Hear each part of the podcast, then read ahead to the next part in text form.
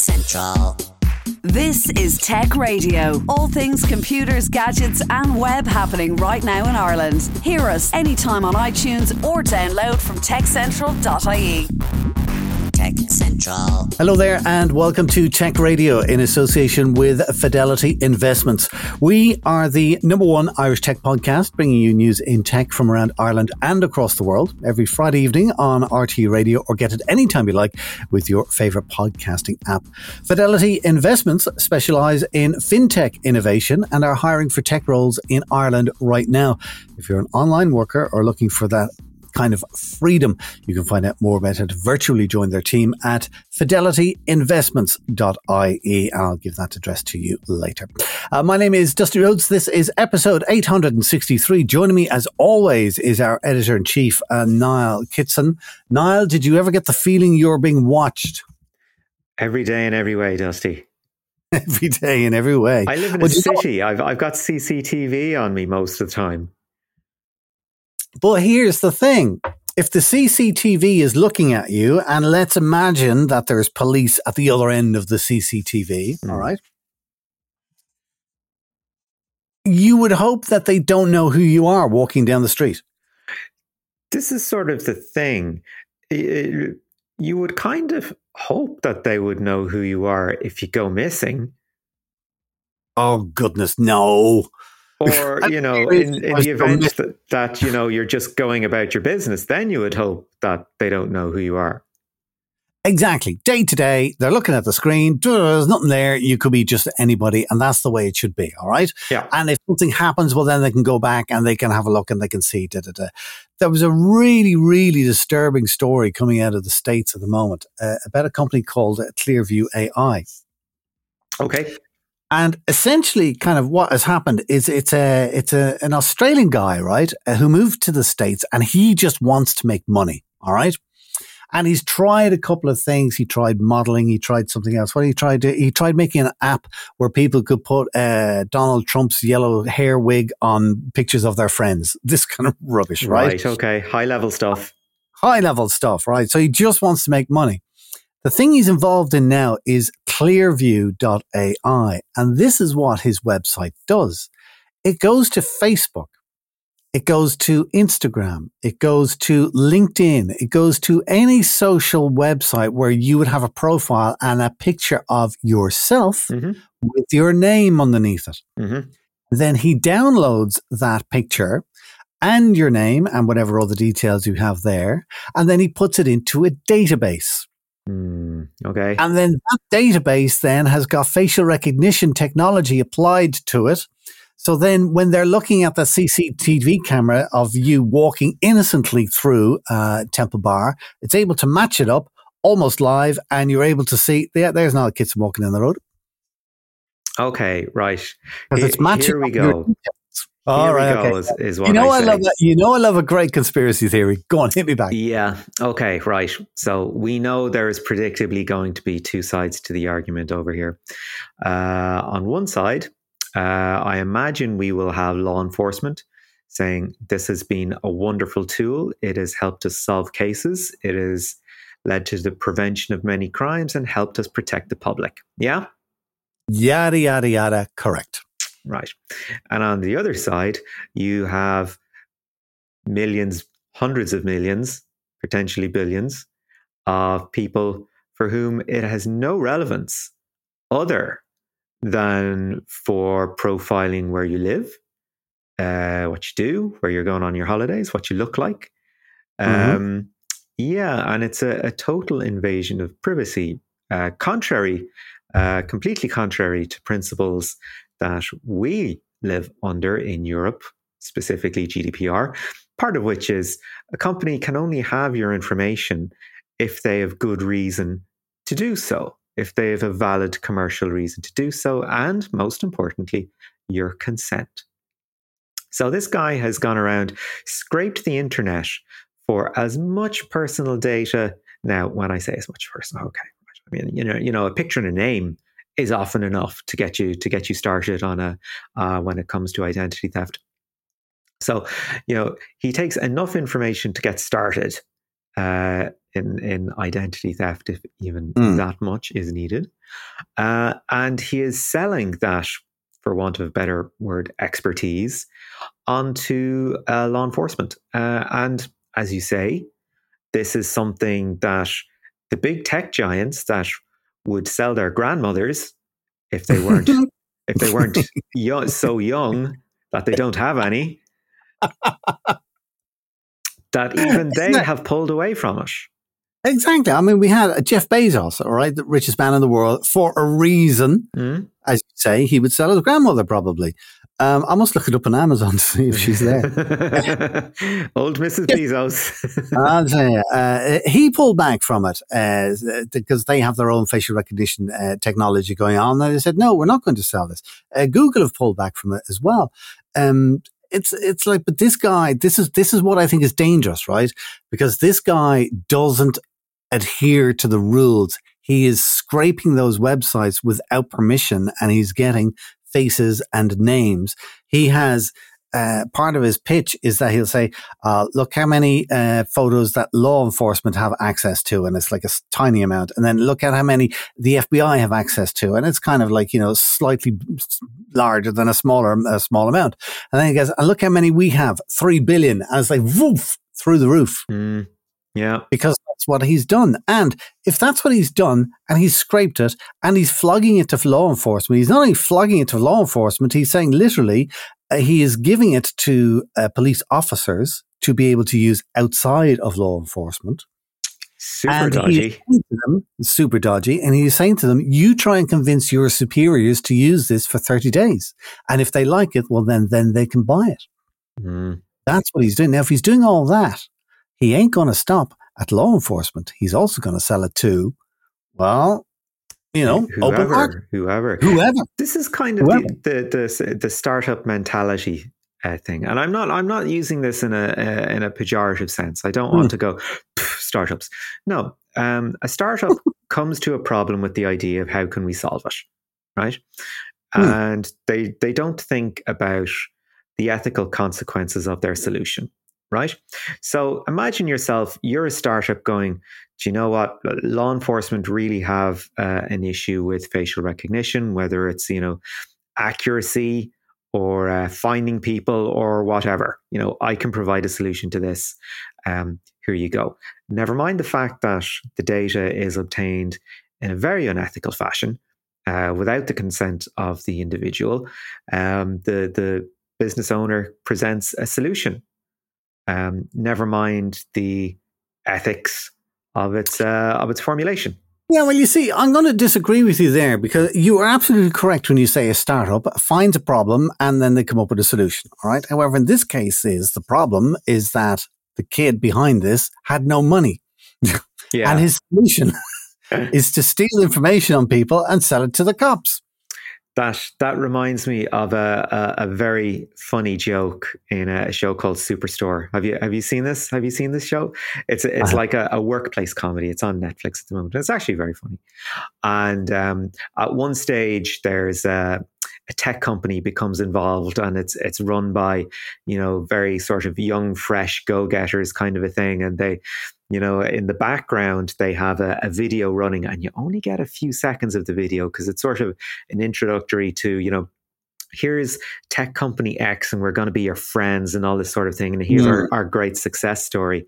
And the video sort of starts and then it trails off in the background because you get the idea that, okay, right, it's, it's disingenuous tech company do, doing their thing. And you only really hear one line of the the official spiel and it's you know CEO is introduced and she goes I started with nothing but a seed loan from my father yeah, I it's like there it's you awful. go the myth of the self-made, Self-made man man. Yeah, yeah, absolutely. Uh, so anyway, yeah, that, that's that's very, very, very dodgy. But uh, if you're into conspiracy theories or privacy issues and stuff like that, uh, do uh, just do some Google searches on Clearview.ai. I mean, you'll see the website, uh, but you also pull up some uh, very interesting stories about the people behind it uh, and the people who are backing it. One of them is a, is a former aide uh, to Donald Trump's lawyer, Rudolph Giuliani. Well, and we all know There's solid confidence right there Yeah, yeah. Uh, and then uh, one of the venture capitalists funding the whole thing uh, also made a, a, pile of money out of venture capitalizing Facebook. Hey, big surprise. Yeah, yeah. Clearview.ai, have a gander at it. You mentioned uh, consent. Google are in trouble in Europe again, and this is only a, a quick aside. Uh, because they have uh, some kind of a code that goes with, I think it's your phone might be the Chrome browser or it might be your computer, but I think it's pretty much your phone. All right? mm-hmm. If you have an mm-hmm. Android phone and the OS running on it has got an ID associated with it, and that ID will also track your advertising preferences or whatever it happens to be, or what sites you're looking at, or what you're interested in. Oh, right. Is it, is it your phone's IMEI number or something like that? Oh, it's not the IMEI number. No, it's a specific Google um, thing that they right. have internally, but it is tracking you and it is tracking you for advertising purposes. And of course, because it's built into the OS and it's baked in there, no consent. Mm. Not only is there no consent, there's no even informed nothing. Right. So, uh, what it's uh, Germany or France or, or, one of the others is taken in the case. Uh, other big story of the week this week is LG. They LG. finally, finally said goodbye to the phone and they're going to concentrate on TVs and fridges. Well, if you think about it, it's really unfortunate because I, I mean, you know, I LG when it came to smartphones was the guy that you're glad is out there but wouldn't necessarily sit down with him and have a conversation and buy the guy a drink. Do, do you know what I mean? It's like some characters, no, you're, you're, just glad that they're out there doing their thing, even though you're, you're it doesn't a horrible you. human being. You're a horrible human being for saying that. he, he's, he's, he's, LG is the kind of guy who I would happily go for a drink for, but I wouldn't go home with or marry. okay, right. but certainly share an evening. I know what you mean. Um, LG to me are very like um, Philips. Okay. Right. Philips, great companies. They've been around for hundreds of years, but Philips are a real innovator. The amount of things that Philips have done first before anybody else is just crazy and the kind of things that they're in. But for some reason, Philips never really is successful with any of its inventions. It's always other people are. Mm, yeah. I don't know what. And LG, I think, are the same because they've done some amazing phones in, in, in their time. But the one that springs to mind is the uh, is the LG Prada, mm. which at the time was kind of oh, it was all very very fancy, and of course tied in with the Prada brand. Uh, but what made a difference was it had a touchscreen. Now this is before the iPhone came out. Mm. Yeah. So LG were doing that, and it was going, oh, "You're crazy." Except Steve Jobs was going, "Ooh, Ooh I'll have that." Good idea. Ditch the wheel. We're going all screen. Uh, that kind of stuff. And I thought, like you know, the LG Wing was the most recent uh, example of phone I can think of with them and that's the one where the phone would flip uh, the top half of the phone as you're holding it in your hand would flip 90 degrees. So it would look like you had the shape of a letter t in your mm, hand. yeah. And the top bar was all screen and then you had a keyboard underneath that then mm. and again like looking at it you kind of go that's kind of neat and i possibly could see use for that maybe five years ago um, but it's an interesting idea. And it's the fact that LG were out there just throwing some interesting ideas into the world. That's what I'm going to miss about. Yeah, I think so. I, they were losing money on phones for a long time. I think it was what mm. the last five years they they've not been successful in the smartphone no. market. Uh, but I mean, you see other very large players not stick not stick it out nearly that long. I mean, Panasonic uh, got into the smartphone market and decided very quickly that it just wasn't a space for them that yeah. they they pull out from it. Um, and you know, fair play to LG giving giving it socks with design. I mean, yep, the mm. Prada and the Wing uh, were great ideas, and I think we are going to see. You know, I, I think maybe not the the idea of dual screen phones is going to have its time. It's coming, right? Yeah. Even if it's just a, a niche in the market, it's coming. Um, yeah. And I think the wing is an example of what can happen if you sit down and you think a little bit laterally about, ha ha, uh, about what can we actually do with a second screen that maybe people haven't done before. Let's let's try mm. something a bit different. You know, let's have a landscape view without you ha- having to do that much. You know, well. That's that's the kind of stuff I'm interested in seeing, and I, I love seeing that kind of blue sky thing out in the market. And you remember at uh, CES, they they had this sort of the the garage screen as well. Do, do, you remember you? I think you might have even explained it to me. It was sort of the, um, it was it was a roll up screen. Do you remember? It was, it was, like you pulled it and it was transparent and. Uh, a garage screen is in like a garage door would yeah, roll exactly. down. Exactly. Yeah, yeah. yeah, you're the only person that I have uh, heard compare an eighty thousand dollar amazing huge smart screen TV to a garage door. Well, there you go. I, worry, I worry about you now. I, I say what I see. Oh, what can you say? I say what I see. but this is the sort of innovation that, that I like seeing out of a company, and I like seeing companies mm. that that take risks that you know aren't Apple um, and aren't Samsung. Uh, I mean, LG is a it's a strong brand, um, mm. and it's a it, you know okay. Reverting back to white goods, household appliances, and televisions is fairly safe territory for them, and and fair enough. I mean, their their televisions are excellent. I mean, they they LG will be fine. LG oh, will be fine. No um, doubt. It's that. just a shame that they're pulling away from from this particular market space. One company who is getting back into the smartphone space is Sony. Now, Sony is an interesting case. Sony it is. interesting because they've always bobbled along. And I, I actually had the, the opportunity years ago to talk to a guy who was one of the heads of Sony in Ireland, sort of previous. And uh, I asked him straight out, I said, look, Sony, excellent brand, excellent hardware. I mean, in, in the 80s, it was it was the default brand of quality, you know. Sony was to, is to the 80s what Apple is to the, you know, the everything from the, the, teens onwards, you know. Um, you know, had a very solid, devoted base. They could charge a premium for things and uh, had excellent products. I said, like, what what happened? Like, um, because Sony is regarded as kind of a dry brand now. You know, people do people get you know excited about Sony anymore? I don't think so. And he said, you know, we just we over diversified, oh, we oversaturated the market with our brand. And it just meant that it became that much harder to make our brand sort of um, create buzz around it because it was the next Sony thing and you knew it was going to be X good. And I think they've struggled with that ever since. Well, they are coming out with a new Xperia device. Uh, that, I mean, the rumor is it's going to have the big screens, the six and a half inches, the 4K OLED. Um, interestingly, Sony were always very good with their cameras and the CyberShot cameras. Mm-hmm. So I'm expecting one of those in there. And I'm also going to look out for the headphone jack. Mm-hmm. I think Sony will be just rock solid. It works, you know. Mm, yeah. um, the launch is on uh, next Wednesday, 14th of April. No doubt it will be streamed on YouTube. And of course, we keep you up to date on our website with that. But for now, uh, now, thank you for the news and chatting about what's going on at the moment. Uh, just to wrap up, just as we ta- are talking about the news and how times are uncertain, your job doesn't have to be. Uh, Fidelity Investments, who I mentioned earlier, are hiring for tech roles in Ireland at the moment. You can apply now at fidelityinvestments.ie to virtually join a global leader in fintech innovation from the safety of your home. Their website again, fidelityinvestments.ie. This is Tech Central, your weekly tech podcast from Ireland's techcentral.ie.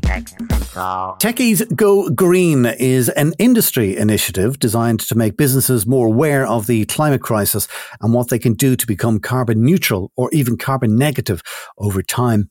During the week, Niall Kitson spoke to Data Solutions Group Managing Director and Techies Go Green founder, Michael O'Hara, and he began by asking where the idea came from and how you can get involved.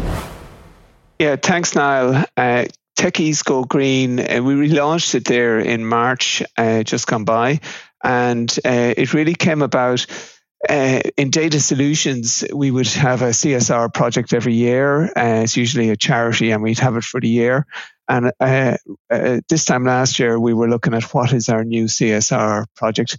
And uh, at that time, we were just going into lockdown and we were all experiencing the wonderful benefits that lockdown was allowing us in terms of uh, uh, getting closer to nature and less flights and all that good stuff. Uh, but we also were becoming aware of how fragile we were with with COVID and uh, um, how fragile the environment was. And uh, on top of that, we were seeing targets coming out from the likes of uh, Google and Microsoft and other uh, businesses around their sustainability uh, uh, targets. So um, we decided we'd look into doing um, um, sustainability as our CSR. But actually, when we looked into it, we, we, we realized this is much bigger than a CSR. This is an existential issue. And uh, we decided we needed to do more. And in data solutions, as you mentioned, we're a distributor and we're actually 30 years up and running this year. And we've launched many a product and hundreds of technologies over that time. So we found, we felt we were well placed to push and launch the idea of sustainability within the channel and uh, within the IT industry. And that's really where uh, Techies Go Green came from. It's probably our most important launch. It is our most important launch we ever do. One of the things when it comes to looking at the involvement in industry is the accusation that something is just a, an exercise in greenwashing, that it's it's associating yourself with a, a, particularly worthy cause just just for the kudos without sort of delivering much in terms of uh, you know actual tangible benefits. So how do you combat that uh, that perception? Yeah, uh, that that's very true, and really, it has to be um, real and measurable actions that that uh, any business and any person uh, takes. And uh, I suppose uh, what we do in Techies Go Green, uh, we invite members from the IT industry to join us. And at this stage, we have over 30 members. And by the end of June next, we'll have over 100. And uh, from talking to to members, they it's it's just amazing the buy-in that we're getting from businesses uh, and business owners, and they they want to help. And uh, some of them have already gone down the road to becoming carbon neutral and doing some really good stuff, and some of them are really starting on that journey. And uh, what we what we want them to do is ideally to be make their business carbon neutral, uh, and and have that measurable with science based uh, um, targets and results uh, rather than just buying offsets. Um, that, and a lot of those offsets aren't necessarily very, very useful in reality. But get them started on the journey is what we're, we're, we want them to do and maybe take some actions now uh, and ultimately maybe over the next three years to make their business carbon neutral. We're looking at that first point there of measurability. Uh, did you find uh, anything particularly alarming about the state of the industry at large when people sat down to look at their companies and, you know, have a look at their carbon footprint and, and go, do you, do you know what? We actually have a, a much bigger problem here than we thought we did. Well, the first thing I'd say, Niall, is that actually when you start to look, and, and you know, I want to do something sustainable, and you start to look at what you can do, there is just a wall of information out there. and I actually think that's a bit of a deterrent because you don't know where to start and it kind of it puts you off a bit. So uh, we engaged a sustainability consultant in data solutions on our journey uh, to be carbon neutral. And uh, uh, and we, we we soon came to the decision that the first thing you need to do is to measure your your own uh, carbon footprint. And when you do that, you actually can see the various areas within your business that you're burning carbon.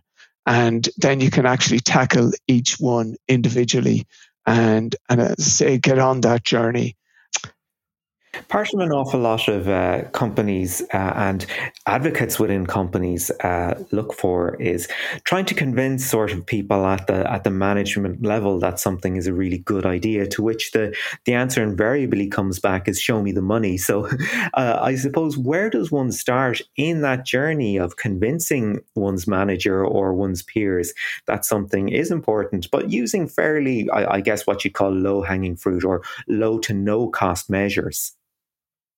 Yeah. Okay. A couple of points on that. Uh, and I'd say, uh, first of all, uh, this is an existential issue, and we have 10 short years to really make a difference here. And people need to understand that.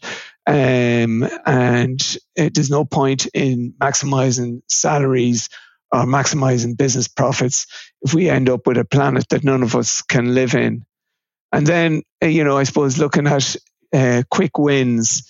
Uh, a very simple and quick win that a business can do is uh, to move, if they haven't already done so, to uh, um, recognize a renewable electricity provider rather than um, your traditional uh, electricity uh, provider who isn't who isn't uh, guaranteeing um, green electricity. Uh, and you know, and then I think you build awareness. Maybe you turn off heating uh, uh, earlier in the evening, or turn it down a degree. Um, you know, and, and just start thinking um, in those in, in that mindset and they all can make a difference. That idea of uh, you know sort of procurement of, of choosing one service providers have have you found that um, you know companies are becoming more receptive to the idea of let's not go for price. Let's look at where our electricity is actually coming from. Let's start looking at what's happening at the back end you know is the company bloated? What technologies are using etc yeah, uh, actually, on the electricity front, uh, the renewable electricity and the cost of it has come down so much in the last four or five years that actually uh, going for a renewable electricity provider uh, it can be cheaper than your like legacy provider. So uh, I suppose then once you're looking beyond sort of the the companies that you're working with, uh, maybe you look at your own processes as well as as you know you you were alluding to there, you know, turning off the heating that little bit earlier. But you've also got business processes like getting people out on the road, getting people out to meetings, and COVID. I as you alluded to earlier, has been a, a pretty interesting moment uh, for looking at these things. When all of this is over and we have, you know, a new normal. How do you see your sales teams, for example, uh, back working? Do you think they'll be working on the road as a matter of process, or do you think you'll be reevaluating and going, do, do you know what? Zoom is actually a pretty good, viable long term solution? I think absolutely, Niall. And um, we're now well over a year into into the pandemic and into our third third uh, lockdown here, and uh, we've all got used to having to work from home, and and technology has been a bit of a hero there in helping uh, businesses to, to, to allow people to work from home successfully, and it has been uh, successful. And um, uh, you know I, I think it takes to say about three weeks to create a new habit. So we've had over a year of it and it has proved successful. And uh, there's a lot to be said from working from home and the, the lack of commute and, um, the, you know, the, the um, home comforts. But uh, there is, I do believe there's a need to uh, meet up in the office for serendipity, for um, mental health reasons and um, and and, and uh, for various meetings that, that, work better when you meet up in person. So I think um, certainly the technology uh, allows uh, for home working and it works. Uh, so I think it will be a hybrid approach, maybe two, three days in the office and the rest uh, working from home. So if somebody wants to get involved in Techies Go Green, how do they do it? Yeah, uh, quite simply, uh, if to go to techiesgogreen.com and um, there's a link there to, to join or contact us in Data Solutions and we'd be delighted to, to talk to them. And that was Niall Kitson chatting with Michael O'Hara, the founder of Techies Go Green and also the managing director of the Data Solutions Group. That's it for our show for this week. Do remember you can get the lowdown on all things tech in Ireland with hourly updates, daily newsletters, and more at our website, which is techcentral.ie. And of course, you can listen to us each week online or Fridays with RTE Radio 1 Extra. Until next time, from myself, Dusty Rhodes, and from Niall Kitson, thanks for listening and have a great weekend. Get Tech Radio. Subscribe for free with iTunes or download on demand at techcentral.ie. Tech Radio is produced by digitalaudioproductions.com. Tech Central.